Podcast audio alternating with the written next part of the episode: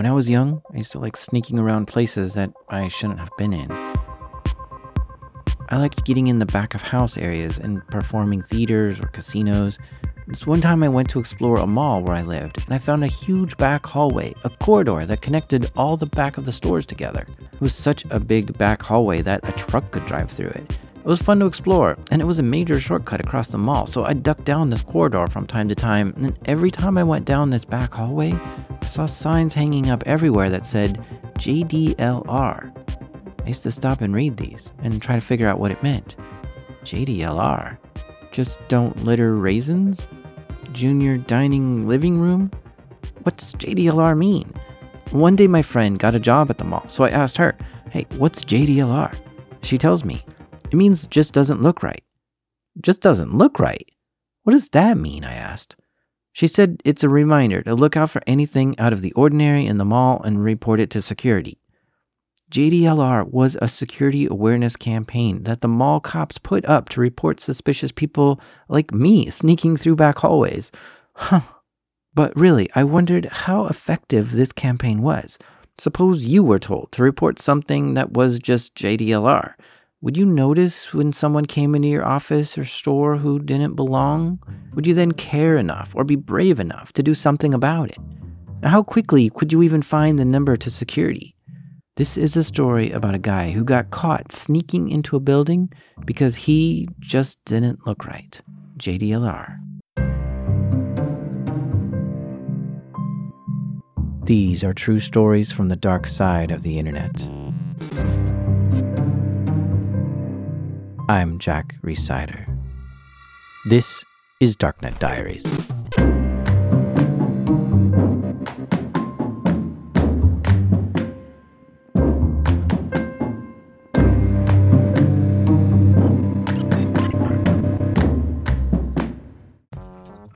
Support for this show comes from Varonis. Guess how many files the average employee can access on their first day of work? 17 million. And most of them they never use. Those files are what these ransomware gangs steal and hold hostage because companies will pay to get that back.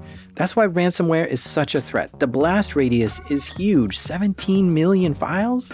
There's so much valuable data that's easy to get and they can make money from. Do you wonder what your company's ransomware blast radius is? Varonis does a free cyber resilience assessment and tells you how many important files a compromised user could steal and whether anything would beep if they did, and a whole lot more. They actually do all the work, show you where the data is open to, if anyone is using it, and what you can do to lock it down before attackers get inside. They also can detect behavior that looks like ransomware and stop it automatically. You can even get a break on your cyber insurance. If you want to learn more, visit varonis.com/dark. That's spelled V A R O N I S.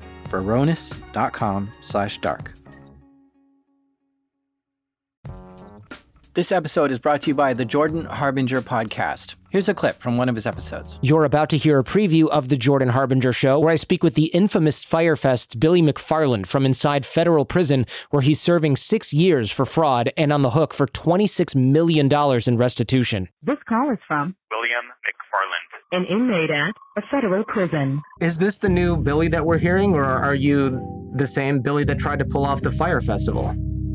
When I think about the mistakes that were made and what happened, there's no way I can just describe it other than what the f- was I thinking? I was wrong, and I hope now that I can, in some small way, make a positive impact. Once you knew that the festival wasn't going to go as planned, why didn't you call it off? So a lot of people don't know, but the decision to cancel the festival was made when I was told that three people had died at the event.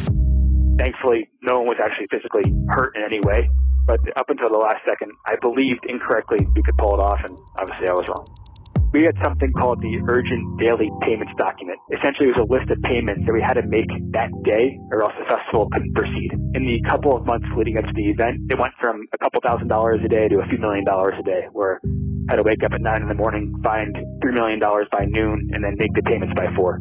You had a big vision. I mean, it was huge. And you got so close to something great that everyone wanted to be a part of, and people still want to be a part of it. I have to wonder if there's going to be a Fyre Fest version 2. I assume you wouldn't call it that, but are you thinking of doing something similar? If there's anything that makes you want to create and build and do, it's being locked in a cage for months or years. Are you going to come? For more with Billy McFarland, including lessons learned on the inside and his plans once he's served the time he agrees he rightly deserves, check out episode 422 of The Jordan Harbinger Show. So let's start out with um, what do you want to be called or what's your name? What do you do? My name is Kyle. Um, right now, I'm on the red team at McKesson. Ah, uh, yes, another red team story. The red team is the offensive team in a simulated attack. In this case, Kyle's day job, or sometimes night job, is to physically break into buildings to test their security like a sophisticated criminal might do. Oh, and I should give a warning here. Kyle drops a few swear words while telling us the story, so if you don't like swear words, you might want to skip this one. This mission was to get access into a utilities company and I won't even say what kind of utility company this was. So they were they're a very large conglomerate made up of a lot of companies. When you're dealing with the utilities, whether it's electricity, gas, or water, it's extremely important that these networks are secure because something going wrong here can result in a massive disaster. These services are such an integral part of our lives in fact, I've even heard stories that the National Guard sometimes will do penetration tests on utility companies to help keep them safe from attacks. Now, there were only two people in the company who knew about this physical penetration test, and it was the head of IT security and the head of physical security, which is the boss of the security guards. So the point was to gain access to headquarters by way of anything we could do at any of the previous sites and then leading up to going to headquarters. Okay, let's underline the objective here. Basically, it's to get access into the headquarters of this utility company. And then once there, get network level access. And then see how far you can get into the network once doing that. So, for instance, if Kyle could break into headquarters and get onto the network there and get to like network admin, that would be pretty ideal for him. But in this objective, he's allowed to also test the security of other locations, which might help him gain access to headquarters. That's interesting. So immediately I'm thinking about what I might do to get into headquarters. Maybe I would need an employee badge to get in and some passwords, or somehow hack the network to let me in. And maybe a smaller, less secure location would allow me to get some of this stuff. So Kyle starts profiling some of their other locations online to try to find an easy target. I get on my browser and I just go to Facebook, I go to LinkedIn, I go to Twitter. I look at the company pages, I find employees, I go to their individual pages. And between all of that, you start to amass obviously a lot of very useful information about the surrounding areas, the general temperament of the people who work there. You get a feel for how the company likes to present itself, how many events they have, where you could blend in at you get the obvious things that everyone goes for badge images, you know, camera angles, things like that, that you can see from Google Street View. When we were looking around in the social media, we started to notice that the the companies that they owned in the Midwest had a lot more outdoors type events, right? Like cookouts, barbecues, fun runs, like March for the Cures, whatever, all that stuff. Whereas some of the some of the bigger cities their acquisitions there didn't have so many outdoors events, right? Kyle decides to target locations in the Midwest part of the United States. First, I decided that, well, okay, yeah, we're going to do Midwest, but there's a couple of sites out there. Which one do we want to hit? There was one site specifically that was on four four kind of blocks within an industrial area. So we're talking, you know, a huge amount of space to cover. Obviously, there's a lot of just supplies laying around in one big lot, a lot of vehicles parked in another. You've got your corporate building on this lot, and then you've got your little warehouse buildings over here. Well, more often than not, your target area is going to seem like it should be the corporate building, but it rarely ever is important that you go there that small little garage where all the shop workers are who don't really care so much about making sure that that door wasn't you know left jammed open or that that truck was locked that's that's where you want to start because that's where you get your easy privilege escalation. So before we flew out there i marked that building told everyone that's that's where we're going to meet up. Uh, as Kyle starts making his way out to the Midwest, he now starts focusing on trying to figure out who works in that building. By using LinkedIn and Facebook, he starts to get a list of people drivers, managers, technicians. And by having this list of names and roles, it can help him out if he needs to drop a name or try to lie his way into the building. He also looks on Google Maps to try to get as much information as he can about this building. What's next door? What kind of fencing do they have around it? Where are the doors to get in and out? We take Google Maps for granted now, but 25 years ago, we really didn't have access to satellite photos of every place on Earth. And we definitely didn't have street view photos. To get access to stuff like this, you had to be like a government spy. But now everyone has this capability to freely access satellite imagery of pretty much anywhere on the planet. It's kind of crazy. Okay, so Kyle and his coworkers fly out to this place. They rent a car, they get a hotel room, and they wait for nightfall thinking there'll be a lot less people at night, maybe nobody, and they should be able to sneak in somehow unchallenged. So uh, typically, right, like, you know, you want to dress for the part. So we were dressed in darker clothes. I had a black beanie on. I'm a very pasty boy, so I stand out pretty hard when there's a little bit of light. I had a black button-down shirt. You know, it was it wasn't super crazy. Tattoos hidden you know, beanie can just be swept off with short hair that I just freshly cut for the gig. You know, like it's I'm on the I'm on the level as far as playing the part goes. They get in their rental car and park next door to the facility. It was a weird house turned business in this weird industrial area and it had a carport. We just kind of slid in under there. And it was a rental car. It wasn't anything super flashy. It was like a Kia something. They knew the building had a chain link fence around it and started walking around the outside of the fence looking for a way through. That's when they spotted a part of the fence that they might be able to get under. So they tried. Rolled up underneath a chain link fence, and we just kind of hung out in between some trucks for a minute and got our bearings on the situation. From here, they could look around to understand the facility better. There were a lot of trucks at this building, C- company trucks, like trucks for workers to use to visit customers, to fix or install lines.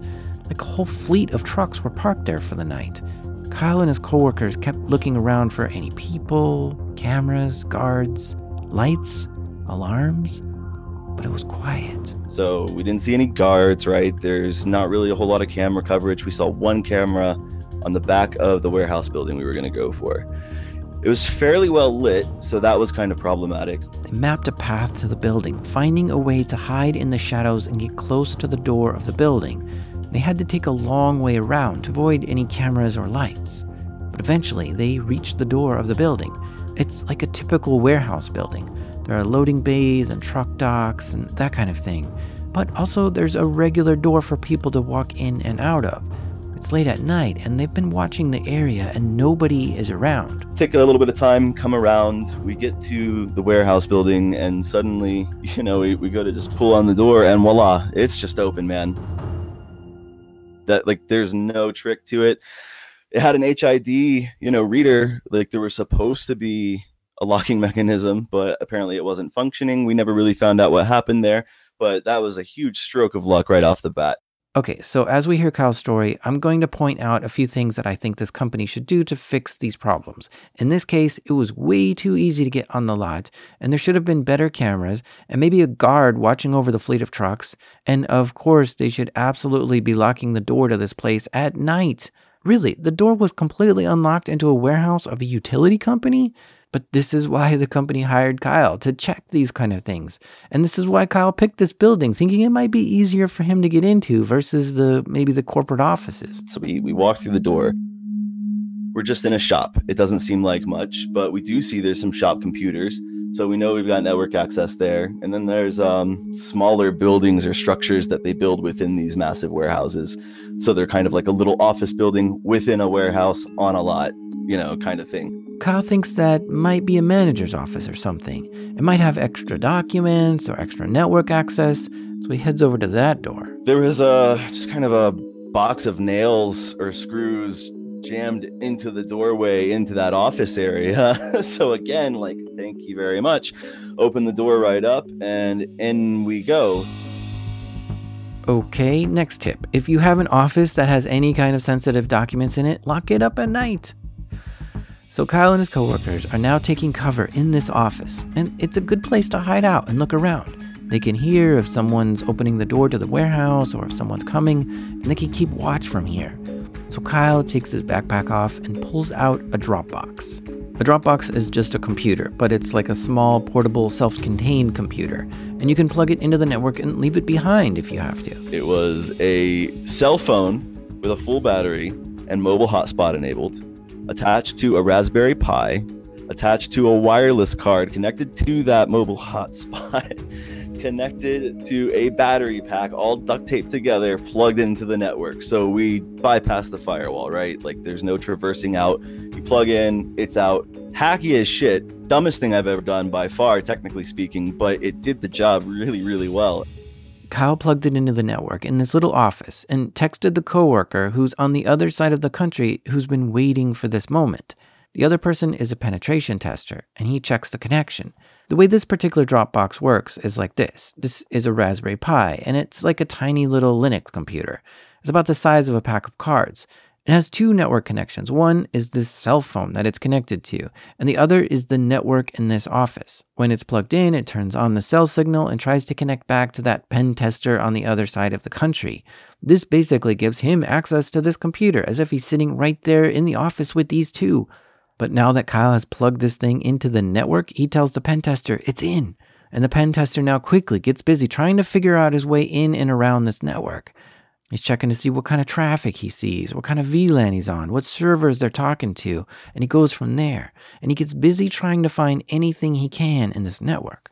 Man, I love this is such a effective technique. I just want to underline this a little bit, right? Like Yeah, you wa- yeah. you walk in the building, you stick this computer in the, in their network basically that allows your other red teamer to connect into it which just basically gives them access into this network. And then from there they're aggressively i mean they're they're probably a very skilled person who knows how to like heat sink straight to the goods of this place right and so they're aggressively trying to get things as you're also in the building at the same time like within minutes they're probably already very successful Yeah, I, I mean, more often than not, honestly, I'll I'll just be going through filing cabinets or you know throwing a few million dollars of competitive intel in my backpack, and I'll get a text message, "Yo, got DA." Like, you know, I just put it down five minutes ago, right? Like that's that's absolutely correct. got the a DA, oh. domain admin.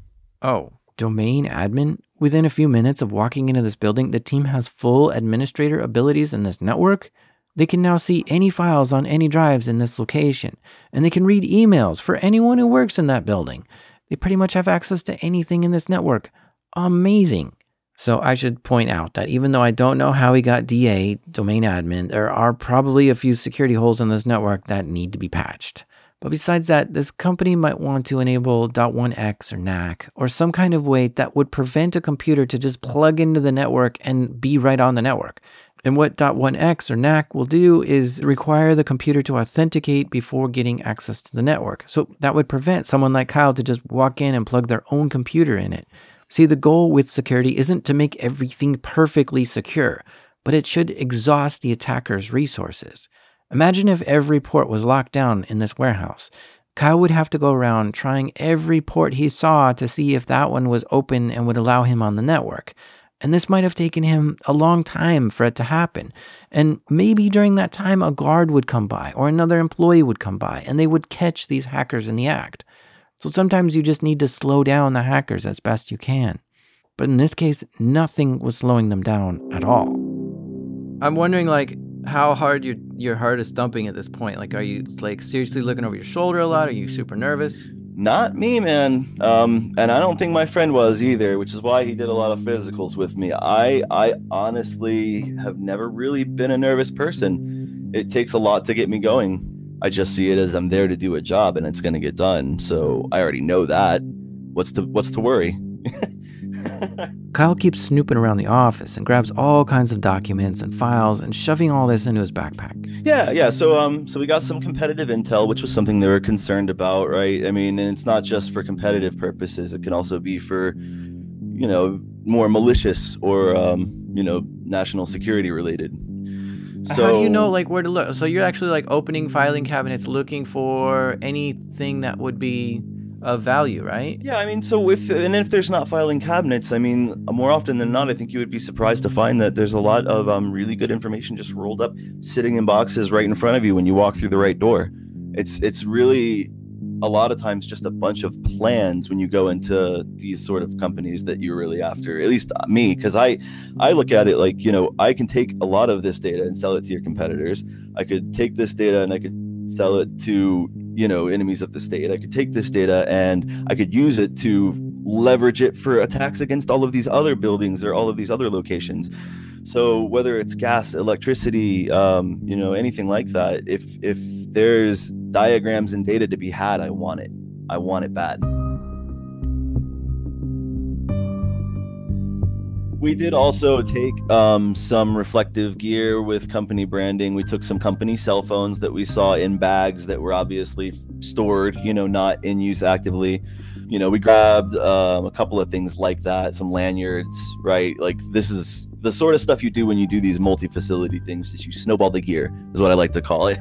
you you just kind of snowball the loot, and by the time you get to the most important target, there's no way you can fail. You have everything you could possibly possibly need for any situation. They even went back and grabbed their Dropbox because at this point they had so much access and lots of documents that they might as well take it with them to the next location and go with a running start next time. This looks like a job well done. They got everything they came for and it's time to bug out. It was successful. We decided to bug out. We took the hardware with us. Kyle takes a look at the objectives that the client wanted him to do get physical access into the building. Check. Get network access. Check. Get domain administrator access. Check. Get competitive intel. Check. Find any spare keys to doors or trucks that you can take. Check. But there was one more thing on the list. They wanted us to steal as many trucks as we could off the lot. We took like a lot of like F 350s filled with tools and the trailers on them with like backhoes and bobcats and all kinds of shit, dude. Um, and we were instructed to park them down the street in a big parking lot and then just leave the keys somewhere inside of the building so that once you know they found the keys they could go get the trucks but they wanted to see what the, the employees would do if they came in the next day and all their vehicles were gone unfortunately i'm not capable of driving a semi or we would have made out with a lot more So how many did you move? like i think 12 or 13 man we took we took a lot of trucks and they were all full of shit all of them Do I even have to explain the mistakes made here? First, lock up the keys to the fleet of your trucks and don't leave whatever key you locked it up with just lying around for someone to find. Second, there are no guards or anyone watching the cameras at this place. At least someone should be monitoring the gates when they're opening and closing and look at the camera to see what's going on, right? Kyle and his coworker had a successful night and they acquired a lot of stuff, but they weren't really feeling ready to go to headquarters yet. They wanted to hit up a few more locations to what Kyle says snowball the gear. They wanted more stuff and more access before taking on a big building. The next day, they called the head of security to give them a report on how it went that day. And security was shocked, but wanted to see if they could take it a step further, like really teach that location a lesson. They had us go back the next day in broad daylight, get into a truck because we had uniforms, right? So no one's going to stop us. We had the key because we'd stolen it from the building. They wanted us to go in broad daylight, put the key in the ignition, start the truck, and try and drive off the lot. That worked. And then I called them. I was like, what do you want me to do now? I'm just sitting in front of your building in one of your trucks, fully dressed up, and no one's really doing anything, even though we just stole all your shit last night. What do you want me to do now? Like, well, fuck it, just drive it to the headquarters. so I drove it all the way to that particular company's headquarters, which was about an hour away. And then I parked it in the parking lot, and I was uh, I was instructed to leave the keys inside, and they were gonna tell the security guard there to go check it out. I don't know what the plan was there, but that I did my part, and then I got picked up, and that was that. So the next objective is to do a similar thing at a different location, but this would be the headquarters of one of their larger acquisitions. This building is in a totally different city and state, and they do a lot of passive reconnaissance, like looking on social media to see if anyone posted pictures of what the badges look like so that they could maybe make a duplicate.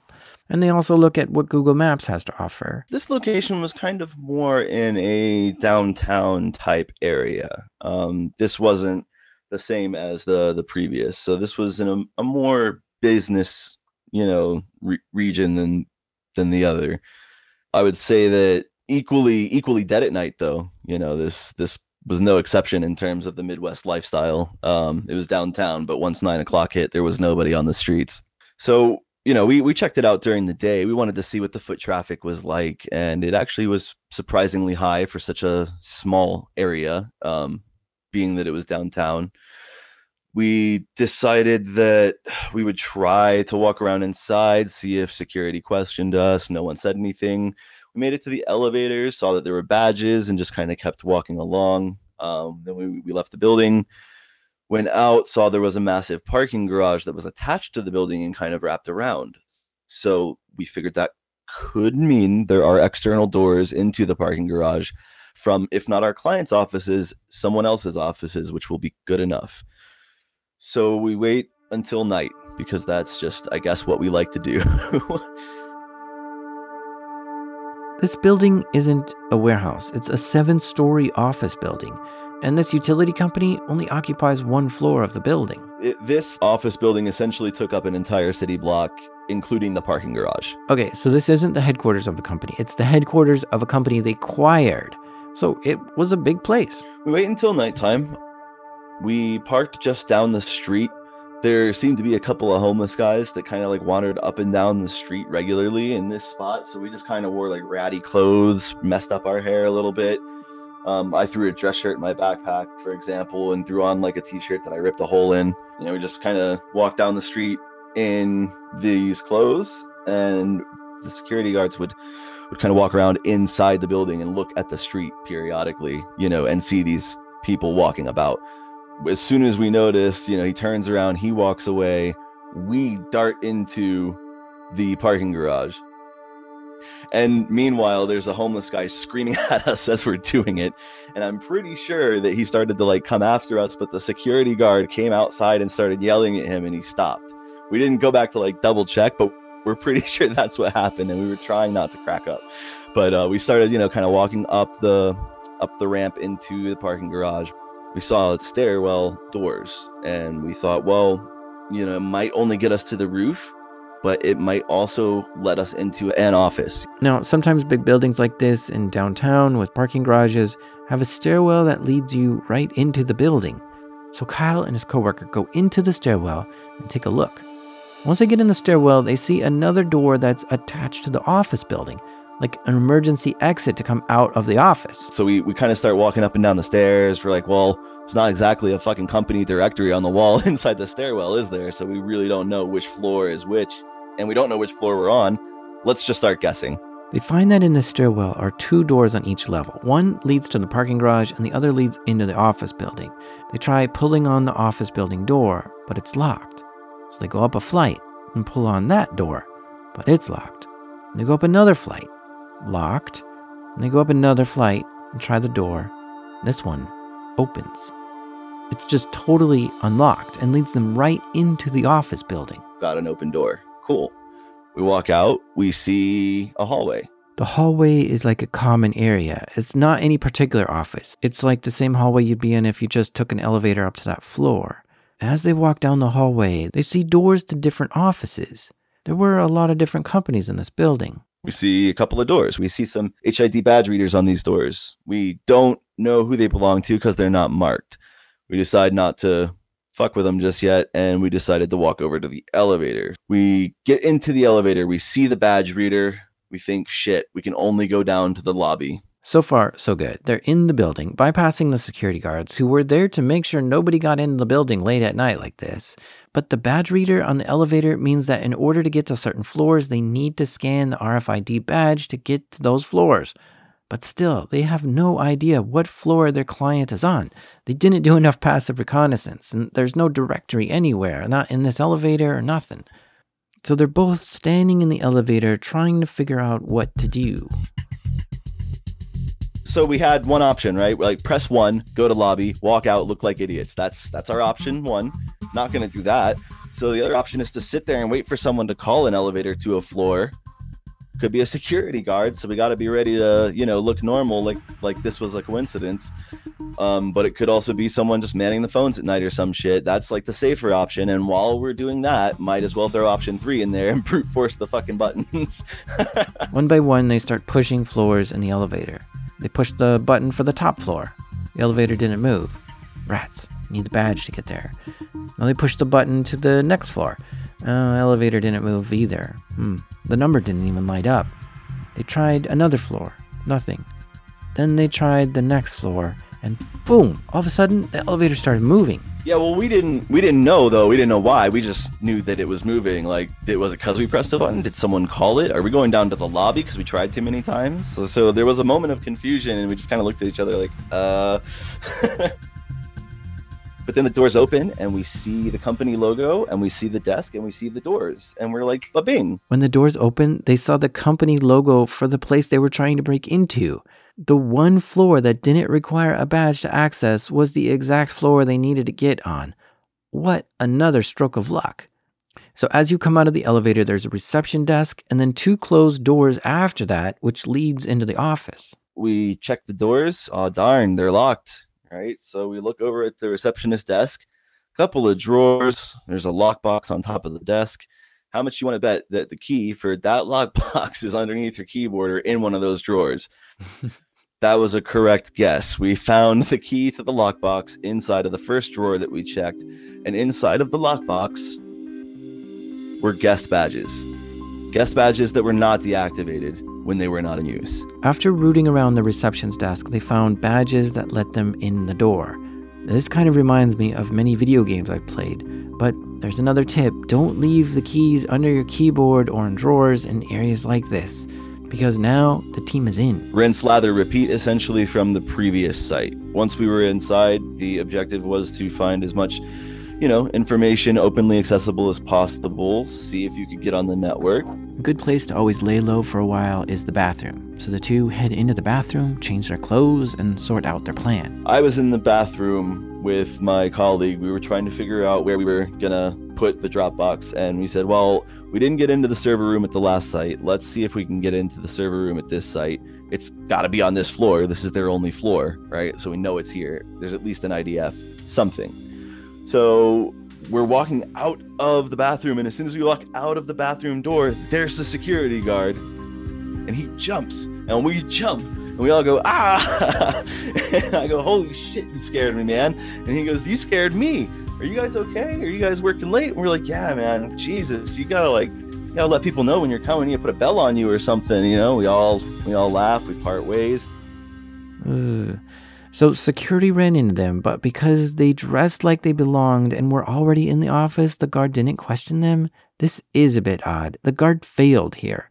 He should have stopped them and asked them more questions, but instead he just walked off. And then we continue walking around the building, um, as I said earlier, collecting stuff, taking pictures, flipping keyboards. And then we walk by a door, we hear humming. You, you know the humming.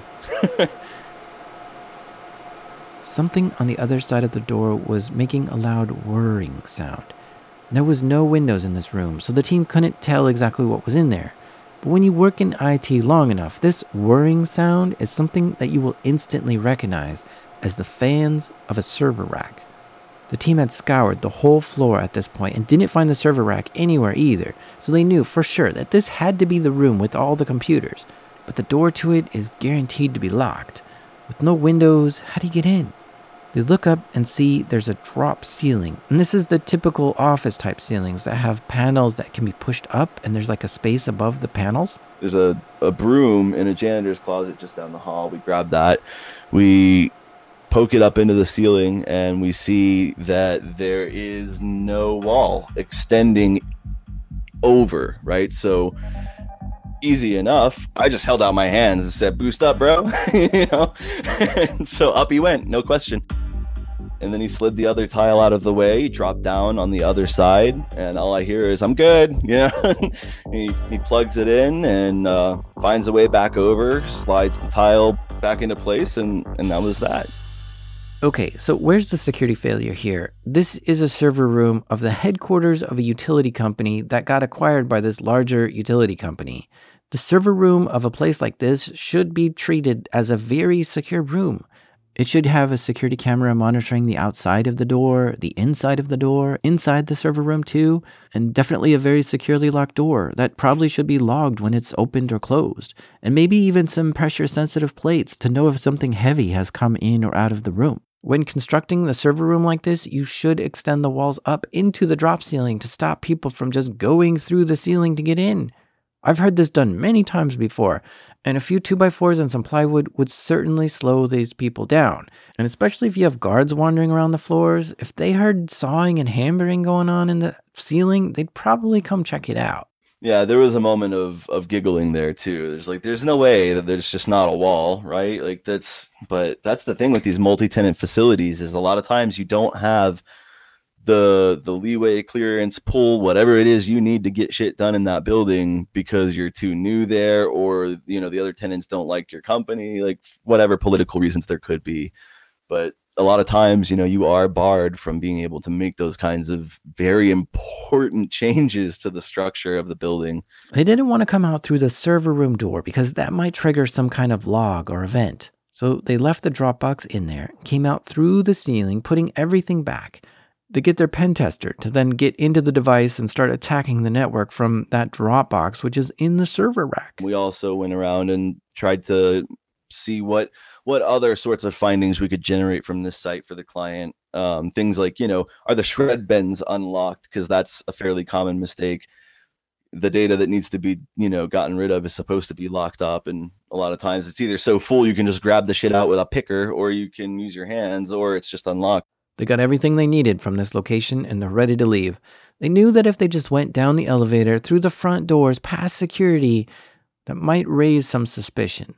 So they came up with a plan. we decided we didn't really have much of a choice. We had to get all dressed up in stuff that we found around the office hard hats, reflective gears. We got a, a bunch of those, you know, big cardboard um, roll up storage things so that we could put a bunch of stolen goods in there. Uh, we had files, we had a, a couple of tough books that we wanted to take with us to a SCADA site. We had some truck keys, you know, we had about everything you could need to be an employee of this company and we decided to just walk out the front door in front of the guards When they walked past the guards, the guard spoke up. she's like oh you got a hard hat on you're gonna be working hard yeah it was they were totally chill with it. They didn't even suspect a thing uh, which i thought again was very very odd considering that it was like three in the morning and they had just seen us in normal street clothes outside of the bathroom upstairs. It was very it was very weird a very weird occurrence. They walk out of the building, down the road, load their stuff up in the car, and leave. And I don't care who you are, that's gotta give anyone an adrenaline rush. Oh yeah, of course, man. As soon as as soon as the car doors close, that's generally when it's okay to kind of cut loose, right? Like we're we, we we're not on we're not on camera anymore. There's no way a client could hear us. There's no one, right? Like we can be a little excited. We can we can get a little cocky amongst ourselves. We can have a good time and get back to the hotel and party.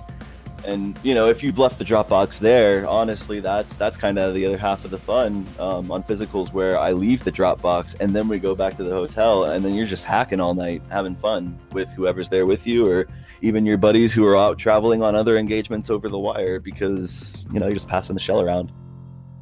At this point, they have a lot of stuff from this company to try to get them access into headquarters, but they don't feel like they have enough yet. They want to hit one more site to see what they can take from there. So they go to another city in another state to another office for this utility company. And this is a smaller office than the last, much, much smaller. This office is like in a medium sized building, one story, with other companies that are also in this office building. This is definitely one we have to hit at night. There's no way we can do it during the day because the office is so small that unless we have an airtight cover story, like we're not, they're gonna know that we're not supposed to be there, and they're gonna want to know who we are. Really small offices are just like that. The team arrives at the building at night. They see a few cars in the parking lot and people coming and going from the front lobby. They discovered that other companies in this building have overnight workers, like a call center. They go up to the front door and it's open. They get into the building.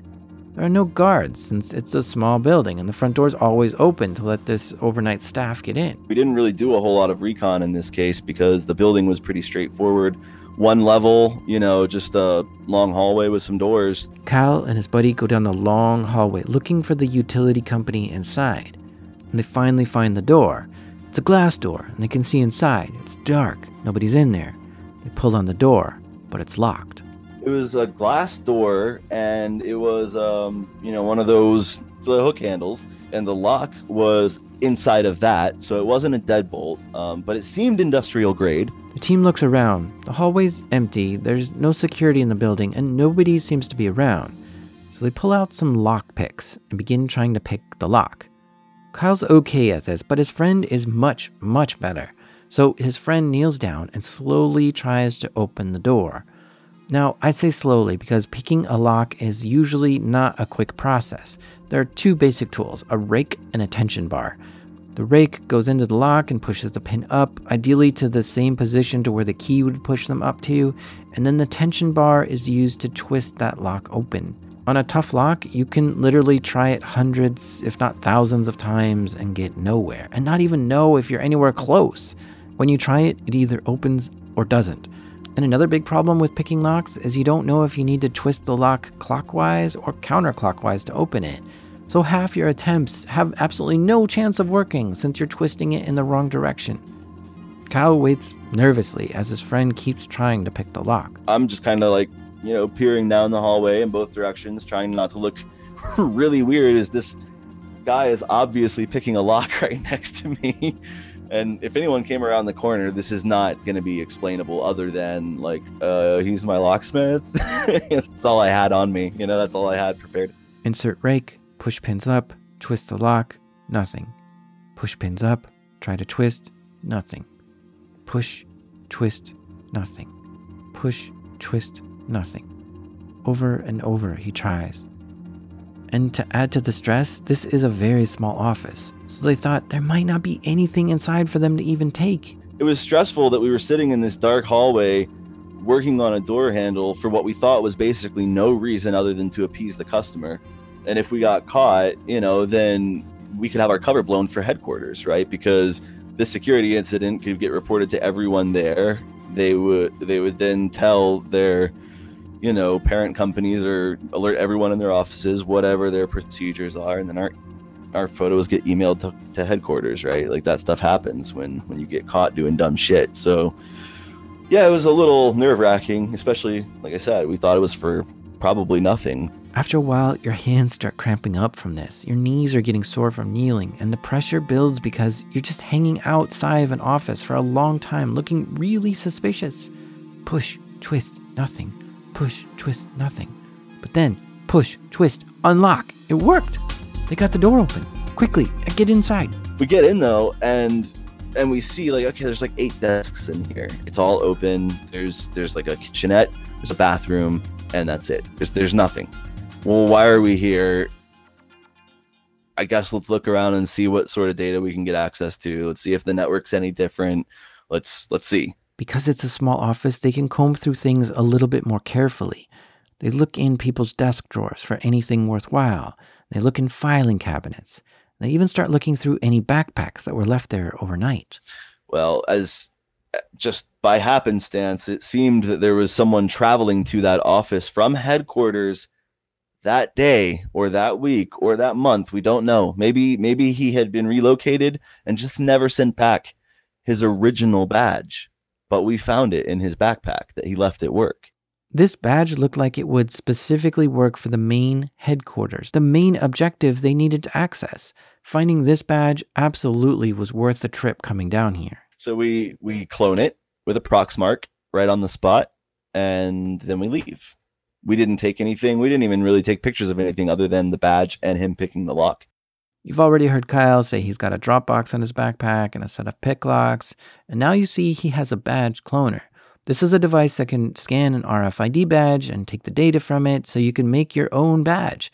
At this point, I'm curious. Let's take a look in Kyle's bag to see what other things he brings with him on a mission like this. The general essentials are, you know, your your kind of standard tools, right? Screwdrivers. You need. You're always going to need a good screwdriver. You're always going to need a Dropbox network taps aren't a bad thing to have if you can get one. They're not they're not always so great. They usually d- like force you down from gigabit, so like you can't really use it in a data center environment or anything like that very well. Um, but they're not bad. Rutabagas are okay, but I wouldn't say they're essential. If you have a good Dropbox, then you're going out over 4G. You don't need that Wi-Fi access to the internal network. Um, but multiple methods of persistence are always good to have in your bag. So I actually always keep one with me, even though I rarely use it. Another essential is a spare phone, a spare working phone with service. It's really important. You may need to call yourself from it and flip it over and slide it under a door so you can see what type of locking mechanism is on the other side. You may need to use it for a hotspot for a laptop that you're going to use to shell out so you can leave with before someone shows up for work, but you don't have time to get persistence any other way. I mean, there's always a good reason to have an extra phone. Uh, and then you know, there's the obvious kind of accessories to the Proxmark, um, which are spare antennas, spare badges. And I, I, would say if you can afford it, a Boss Cloner is great. Um, those are a little pricey pre-built, and I think they're kind of a bitch to build. But I, you know, they're they're awesome. You can just sit at the nearest lunch spot that you scoped out on social media and know all of the employees go to, and just catch all the badges all day. So those are those are a lot of fun too. And they took pictures of this badge too, so they can make as close of a replica as they can. And they leave the building and get back to their car and feel good about breaking into this office because it was worth it. Now they have their sights set on the last location, the national headquarters for this conglomerate of a utility company. Everything they've done up until this was to prepare for them to get into this building. They've got keys to trucks, hard hats, vests with the company logo on it, complete with persistent network access, and they know a lot about this company, and they have cloned badges. So now we get to the interesting part. We're going to take a quick break here, but stay with us so you can hear the interesting part.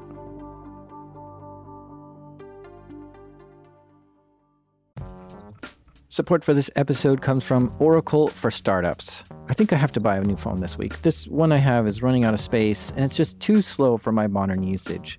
But I wonder if startup companies have this same problem, where they start out with some cool new technology to run their business, but over time it starts to slow down, and their underlying architecture just can't handle big customers, large spikes, or the growth that they hope to have. How does a startup find technology that can grow with them? Well, Oracle has this startup partnership. It's cleverly called Oracle for Startups. The idea is even though you're a startup, you can tap into the cloud computing power, expertise, and connections of a big dog like Oracle. You get free cloud credits and 70% off their cloud services. Plus, with multi cloud support and no vendor lock in, you build this any way you want. Now you aren't frustrated and you've got the power to scale and you're free to go after your dream customers. Don't stay stuck go check out oracle.com slash go to slash darknet.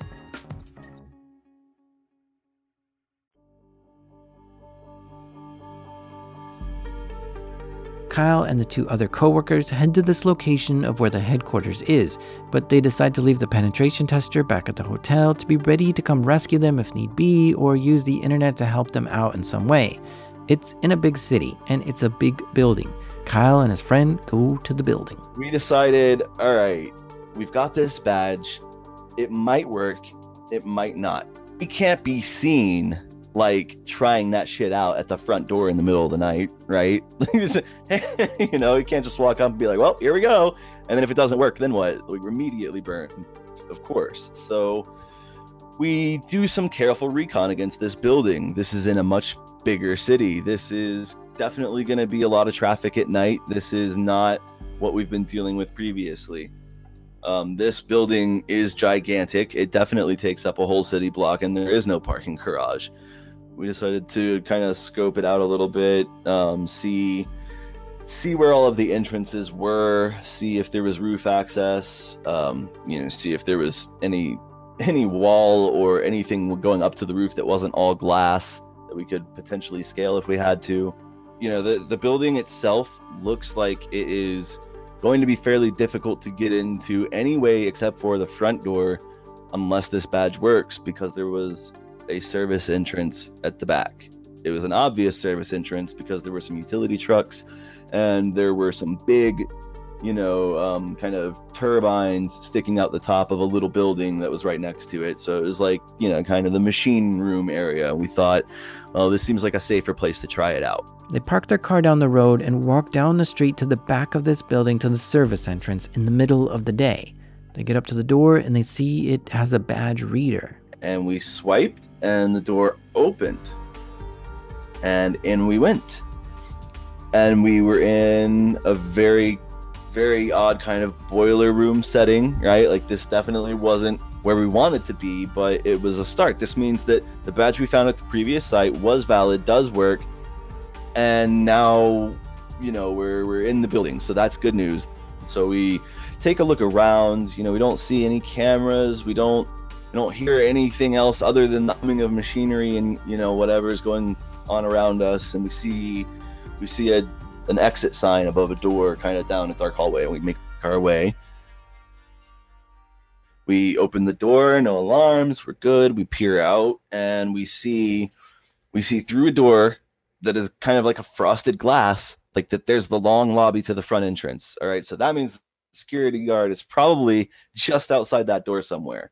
Then we look to the right, and there's a long dark hallway. We don't know where that goes. We looked at ahead though, like just to the right of that frosty glass door, and there's a little a little kind of office room with a copier, and it looks very cozy and like we won't be bothered.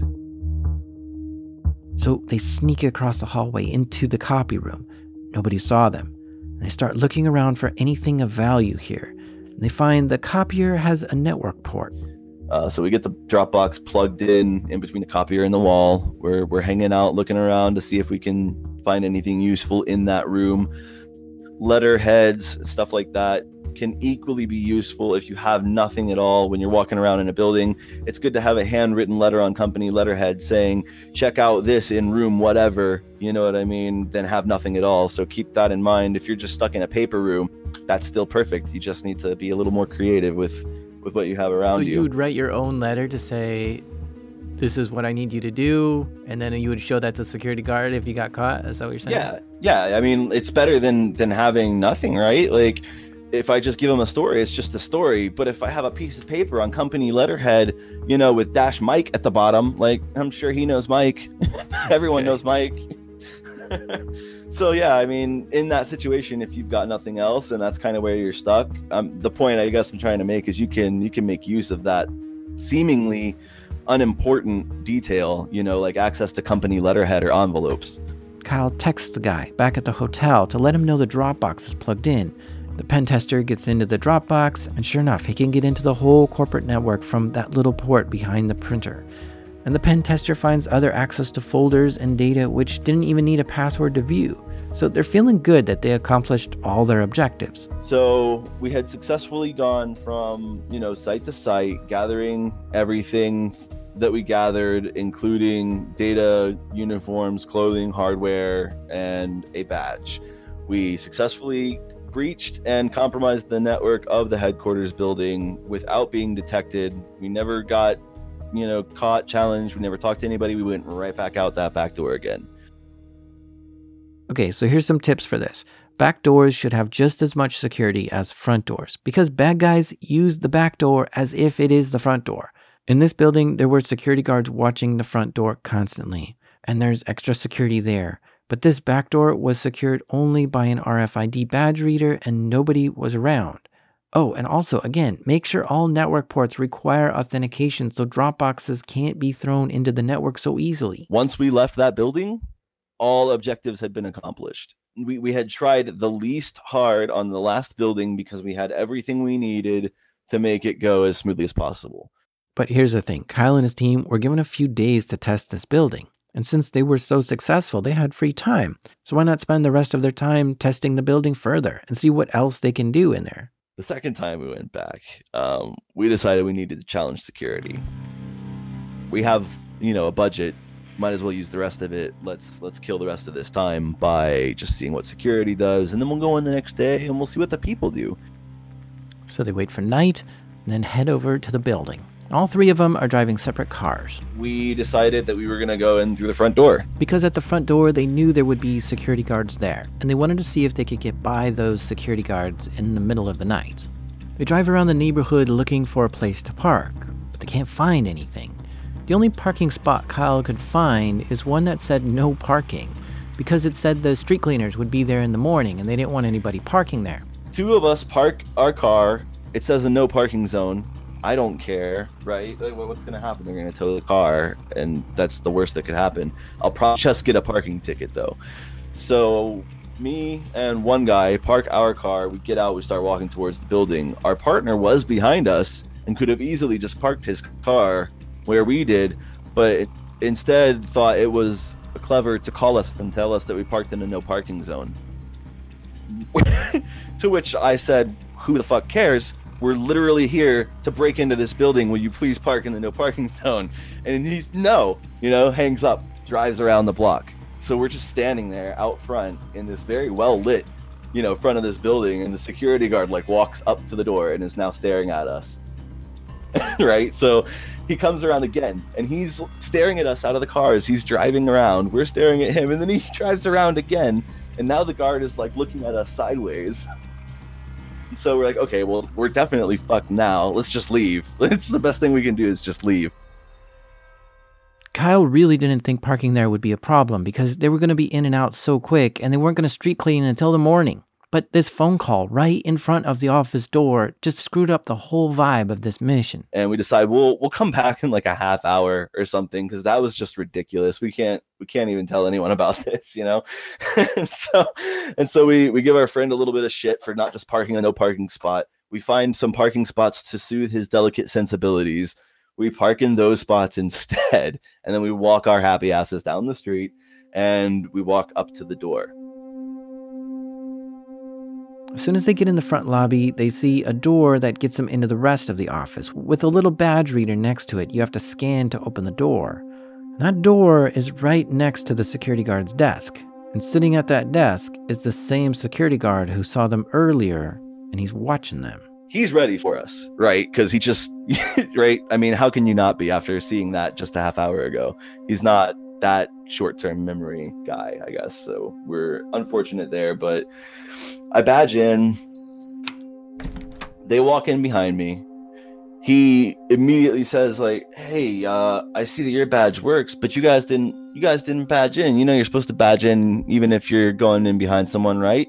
He's like, yeah, we know that, of course, man. But we're just we're here dealing with some incident response stuff. We're with information security. We're in a hurry. Can can we just go upstairs? He's like, well, I want to see your badge. You know, he's talking to me, and I had I had taken their badge design, put my photo on it, um, and printed it on this cloned badge. This has my face, my name on it, and he's asking for it now. He's writing down the data. He tells the other guys to go badge in.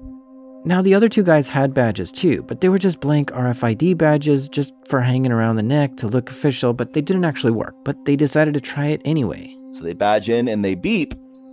See, here's the thing about RFID badge readers they beep whether they work or not. And since Kyle's badge worked, it was able to open the door and he held it open for them. But see, the beep doesn't matter. After you scan it successfully, there's a little click that's important. And that click is the sound of the door being unlocked. But in this situation, as soon as Kyle heard the beep, he spoke up. We're just like, yep, see, they work. And then he says, okay, well, where are you guys going to be? We said, we're going to be on the fifth floor. You know, just pull the floor out of our asses and just said the fifth floor. So Kyle and his two coworkers quickly made their way into the building, and the security guard didn't follow them. We walk up the stairs. The departments are labeled um, on certain doors, and we see one that says information technology. Like, oh, let's cruise in there. Let's grab some laptops, plant another Dropbox, and then get out of here fast. Meanwhile, the security guard goes back to examine the logs. He looks to see who just badged into this door, and it shows a picture of the employee. That picture doesn't look at all like what Kyle looks like. Next, the security guard looked at the logs for the other two guys, and it showed failed authentication. At this point, the hairs on the back of the security guard's neck were standing straight up. We get the Dropbox planted. We start loading up our bags, and like mid mid stuffing laptops into a backpack, right? Police officers just come around the corner. and I look up and I see them and I'm like, well, fuck me, man. Really? I look back at my partner and I was like, "This is this is your fault. You didn't park the fucking car." and so, uh, you know, the security guard says, "Can you stop right there? I need uh, I need to talk to you. Come over here, please, where we can see you." Um, so you know, I start kind of walking into a more lit area slowly. Cops are all really nervous and everything. I'm like, guys, you got me. It's it's all good. Like here's here's this letter. I'm gonna hand it to you. It's in my back pocket. I pull it out and I hand it to the cop. So the cops hand it to the security guard. The security guard goes, "Fuck," you know, and then he like turns around, walks away, and makes a phone call. What Kyle had is what's known as a get out of jail free card. It's a letter from the security guard's boss saying that Kyle was there to test the security of the company, and if there were any questions, just call the boss. So the guard calls his own boss and asks him if it's a real letter, and his boss confirms it is. And he comes back and he says, "Yep, yep, uh, this is this is fine, officers. Man, see, I knew I had something going on. I knew it. I didn't know what, but I knew it."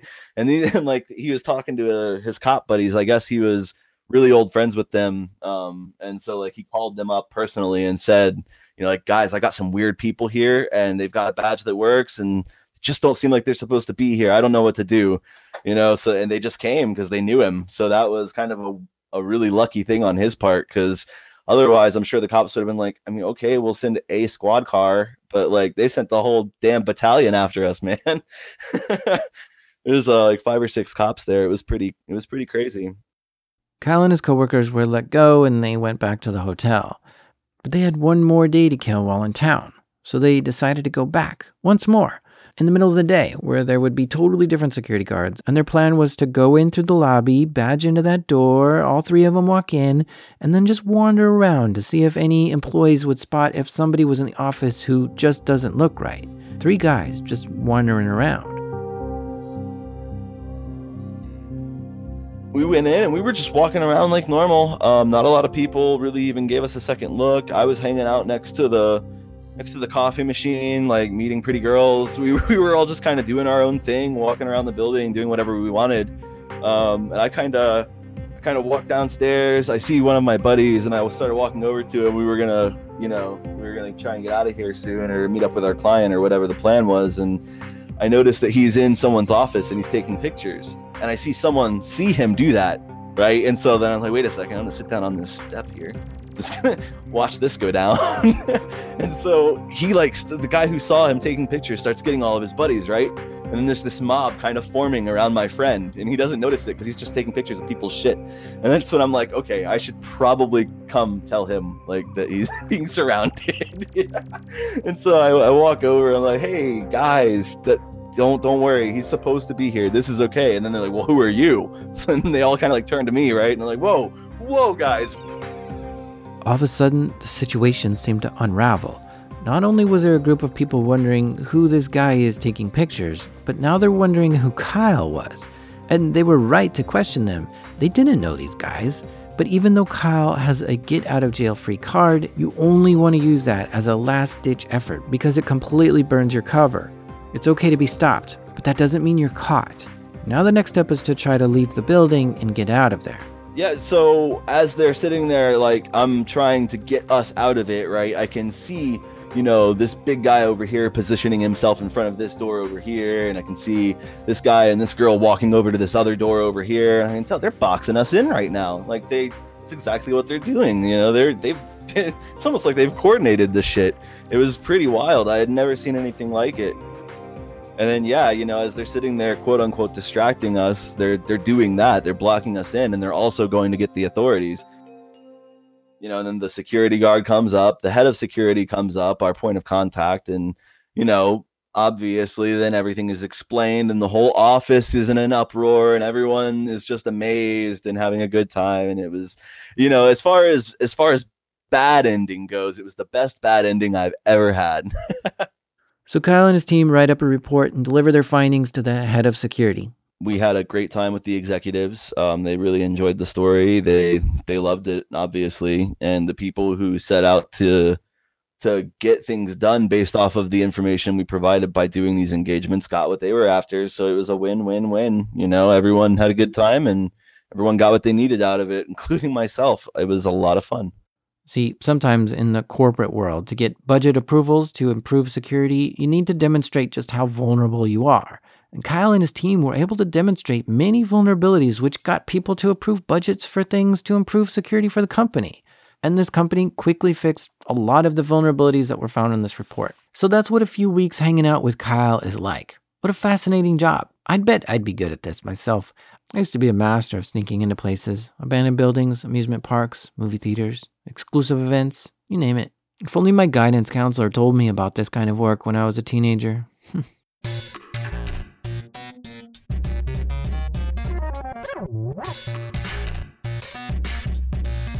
You've been listening to Darknet Diaries. A very big thanks to Kyle for sharing his story with us. You can follow Kyle on Twitter. His name there is I Commit Felonies. This episode was created by me, the spaghetti coder, Jack Rhysider, and theme music was created by a digital minstrel, Breakmaster Cylinder. See you in two weeks.